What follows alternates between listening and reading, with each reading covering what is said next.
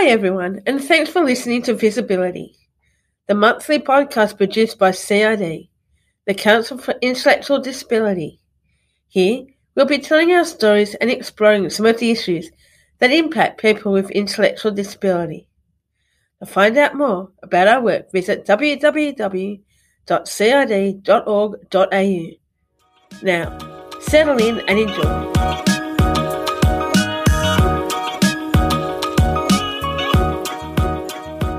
In the spirit of reconciliation, the Council for Intellectual Disability acknowledges the traditional custodians of country throughout Australia and their connections to land, sea, and community. We pay our respects to their elders, past and present, and extend that respect to all Aboriginal and Torres Strait Islander peoples today. Hi, and welcome to the Council for Intellectual Disabilities Visibility Podcast. My name's Adele, and I'll be chatting today to someone who's both a person who identifies with an intellectual disability as well as being part of the LGBTQIA plus community. I'd like to welcome Cameron. Hi, Cameron. Thanks for chatting with us today. Hi, how are you? That's all right. Yeah, I'm good. I'm very good. I'm really excited um, to have you on the Visibility podcast today. Cameron, can can we start by um, can you just tell us a little bit about um, yourself and what and what you what you do in the in the space with regards to um, disability rights and queer rights? Yeah, not a problem. Um, well, uh, my name's Cameron. I'm a self advocate with a group called Rainbow Rights, which is a group in the LGBTIQ community, and we meet like fortnightly to discuss of issues and bring how to bring them to, into the community. And I'm also do also voice at the table, which is a which is an organisation that goes around training organisations how to include people with cognitive disabilities in meetings. Oh, that's so good, isn't it? Because inclusion for everybody is really important. It is. And so I guess, you know, for you, um, being someone who, who I guess is part of two groups that, you know, sometimes the community can struggle with. Sometimes people don't understand people with intellectual disability or maybe can't relate to somebody in the queer community.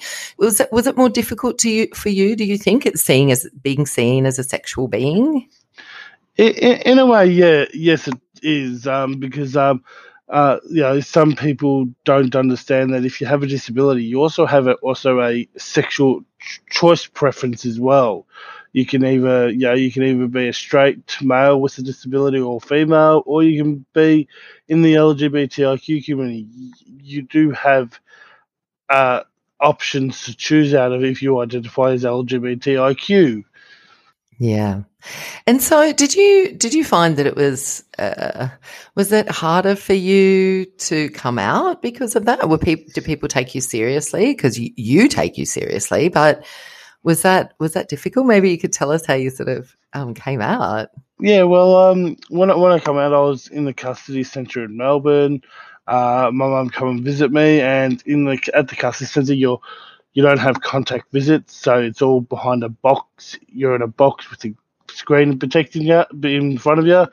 And my mum asked me if I was gay, and I turned around and said, "Yeah, I am gay." And she then she said, "Why are you telling me now?" I said, "You see this window?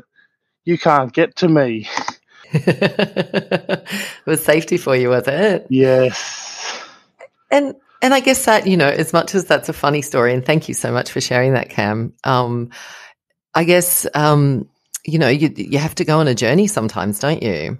Yeah, sometimes you do. You know, um, you know, and like when I when I when I come out, I wasn't sure how my parents would react, if they would be happy, if they, you know, it, it, because they're sort of you know, in in the old school sort of, uh, you know how when I say old school, as in back when they were younger, they wouldn't have it wouldn't have been as open as it is today. Yeah, that that is the case for for people, regardless of ability, isn't it? That there's, you know, where equality is important and uniqueness is important, and we're all just as important as each other, aren't we? Exactly. And so, um, what may, what sort of pushed you into perhaps becoming more of an advocate? I mean, you could be someone who you know uh, lives with disability and is queer, but doesn't really talk about it or isn't part of any sort of group. So, what made you feel like you needed to speak out and be a self advocate? Well, um, I just thought it's about time that I stood up for myself and um, mentioned, you know, like, yeah, just stood up for myself and brought it out there to the community, saying, hey, look, yes, there are people with disabilities in the community. And yes, we do have a sexual choice and a preference. You know, so don't judge us for who, just don't put a label on who we are. Yeah. And so is this also about like representing? So you're sort of saying, look, not not everyone's necessarily going to speak up about this, but you feel you feel compelled to do so. What what what do you hope the outcomes of that are? What what what do you hope to do when you speak up? It's more of a the acknowledgement of you know the recognition that we should get uh, instead of being treated like second class citizens. Yes, we already have a disability, but we also want to be recognised to fit it in part of the community. So yeah, we've got an intellectual disability. We also want to rec- say, look, I have an intellectual disability and I'm gay. I want people to accept me for who I am in the community, not not saying, no, look, you've got intellectual disability, you don't know what you're talking about. Um, so, so Cameron, um, so do you now do you now find that you surround your, yourself with people who understand you more and can give you that support? Yeah, I, I do find myself uh, surrounded by people who give me the support and the respect that um, we need and deserve. So, so Cameron, because you're part of um, you're part of different groups that help you to uh, push your message forth about being a person with intellectual disability who also identifies in the queer community, and you understand the barriers that people face. What what are some of the things that you know some of your peers share with you, or some barriers that you've faced? Well, some of the like uh, peers like. Um, people have gatekeepers in their life. So gatekeeper, which which which pretty much means that someone controlling their life for them, not letting them do anything. You know, not letting them have a partner or step it in. You know, not letting them be, you know, um, active in the community uh, or have choices or have anything to say or or even ha- you know sometimes people got to ask permission for what to do and where to go and what to eat and how to spend their money. Nobody wants that over the age of 18, do we? No, we don't. I mean, it must be interesting because, you know, all of us have our stories and being able to share our stories with one another often gives you hints and tips about what you might do yourself. So do you find that having that sort of peer support helps you in that way? It's informal, but it's, you know, sharing sharing advice and um, maybe helping other people to navigate their way a little bit? Yeah, uh, I do sometimes like to give my advice out to people, and that, um, and if they choose to take it, it's up to them. Um, I also try and stick up for my uh, fellow uh, members and all that, and you know, um, help them out if they need help. Yeah. And that's it, isn't it? I think, you know, for all of us, we all need varying types of support in our lives, whether it be, you know, someone to help you be more organized, someone to just, you know, uh, come and do some gardening around your house, or whether it be around, yeah, navigating something that you've kind of been through yourself. Yeah.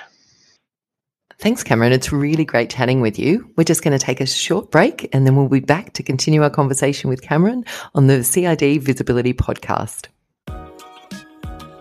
You're listening to Visibility, the podcast produced by the Council for Intellectual Disability. If you're enjoying this episode, you can support us by reviewing us through Apple, Podchaser, or your favourite listening app.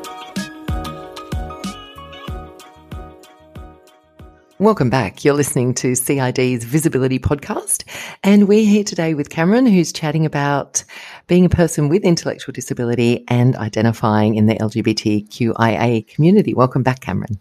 Thank you. It's really great chatting with you about your experience and the way that you're able to share a lot of your wisdom through some of your work with Rainbow Rights. And I want to chat to you a little bit more about socializing and maybe talking about, you know, how you, if you're in a partnership or if, you know, how you've sort of gone navigating dating in, in this space. Yeah, not a problem. So, yeah, do you have a partner at the moment, Cameron? I do have a partner at the moment. Yes, he's a lovely guy as well. I'm so pleased to hear that. So, how did you guys meet? Uh, we met through Facebook. That's great. And so, did you did you both feel comfortable introducing yourselves to each other's families and things like that when you got serious? I guess.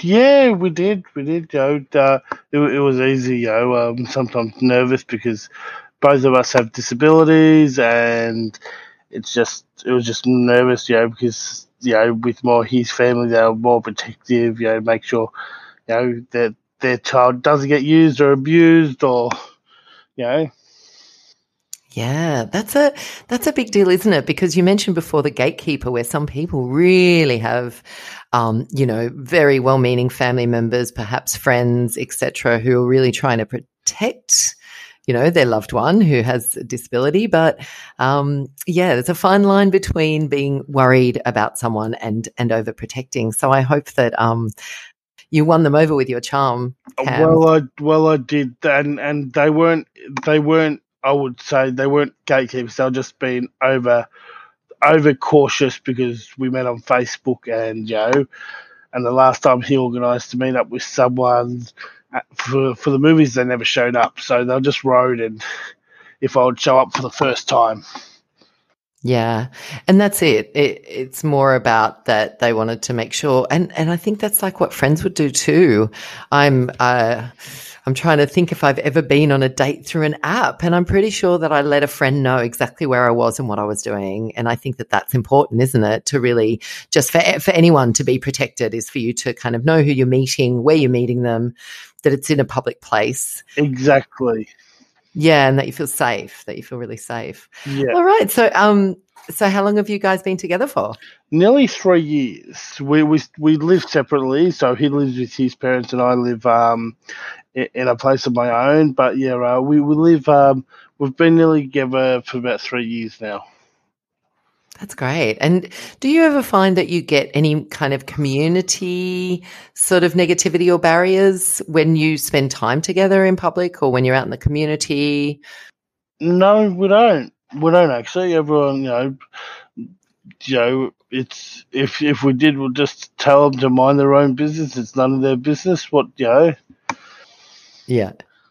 That's it, isn't it? And I think anyone can get that. Um, humans are naturally inquisitive creatures, aren't we? Yeah. Um, and so I wonder, Cam, like, um, have you had much experience in sort of LGBTQI social spaces? Do you do you otherwise sort of, um, you know, go out socializing, clubbing, go to specific places where you particularly feel comfortable and welcomed? To be honest, I don't go social clubbing because I reckon it's a waste of money. It's easier to drink at home. that's just that's just my um that's just my thing because I you know paying like eight ten dollars for a bourbon when you can buy you know a big bottle of bourbon at home and and it'll be a lot cheaper than and you can use a bigger glass. Absolutely. I couldn't agree more. You can choose your own music. You can choose your company. It's a beautiful thing being able to um, socialize at home. Exactly. So it's not really, it's not Cameron about you not feeling included. Is it just more just not your vibe? Yeah, it's just, yeah, it's just not my vibe. I'm not a part, I've always been like that. I'm not a party go person who likes to go out nightclubbing with the loud music and the whole bunch of strangers. Yeah, yeah, and I mean it's a, it's important to, um, I guess, get out and about in the world though. Otherwise, and so I just wonder within your peer groups, because I mean you're representing as um, a gay man, but within the LGBTQIA community, um, you know, we're covering and talking about lesbian and gay and bisexual and transgender and queer queer relationships. So I wonder how how does that um, you know, do you have, do you find that you now have a mixed, a bigger variety of friends being part of different advocacy groups as well? I do have more of a variety of um, colleagues, I would say. Not not necessarily, I wouldn't say everyone that I work with or know is work friends. They're more acquaintances. So I've got I've got a variety of acquaintances that are out there that know who I am and they and I know who they are. You know, so it's just yeah. Yeah, that's great. And I think that just knowing it and, and having people that you identify within the community, do you think it would have helped you growing up, like when you were a kid, to have seen um, people who seemed like you in the community or known anyone who perhaps also had a disability but identified in the queer community? Well, well when I was a kid, I wasn't really, I didn't really come out as a kid. I just sort of um, hung around with people. I went to mainstream school for a bit, and it was just people. I was just friends I was hanging out with. So you know, they they didn't care if I had a disability or not. You know, and that's the best thing about that's the best thing about being a kid. They don't care. They don't judge. That's that's so great to hear. It's really important, isn't it? Until, yes, until you get older, and then everyone judges you. Um, it sounds to me like you didn't have too much of a rough time with no. sort of like getting to getting to grips with your identity yourself? No, I, I did. I no, I didn't have much a hard time. Um, you know, other people may have had a harder time than I did. You know, I'm um, you know, so it's more of the gatekeeping around people. You know, um, and unfortunately, with our with our group, it's with the Rainbow Rights, it's mainly um, it just worked out to be apparently all males. We have one female member now.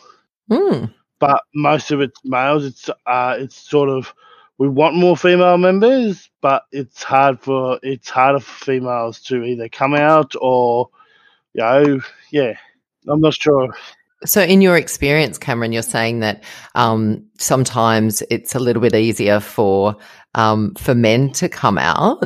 In in your experience in the LGBTQI community with people with intellectual disability, it's a bit easier for men than it is for women. And so that's maybe a bit of a gap in people's sort of understanding or women's confidence. Yeah, yeah, that that is a bit of a gap. Um, it just makes it it just makes it harder, you know, because not I don't know many women that with a disability, with an intellectual disability, that are actually come out, have come out. Hmm, that's really interesting.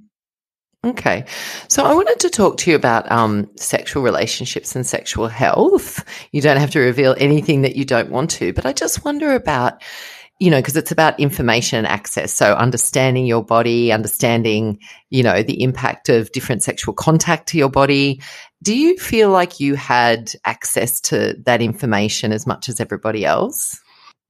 Uh, yeah, I reckon I did. Um, you know, they briefly talked about like say for example when I was younger, sex ed in school.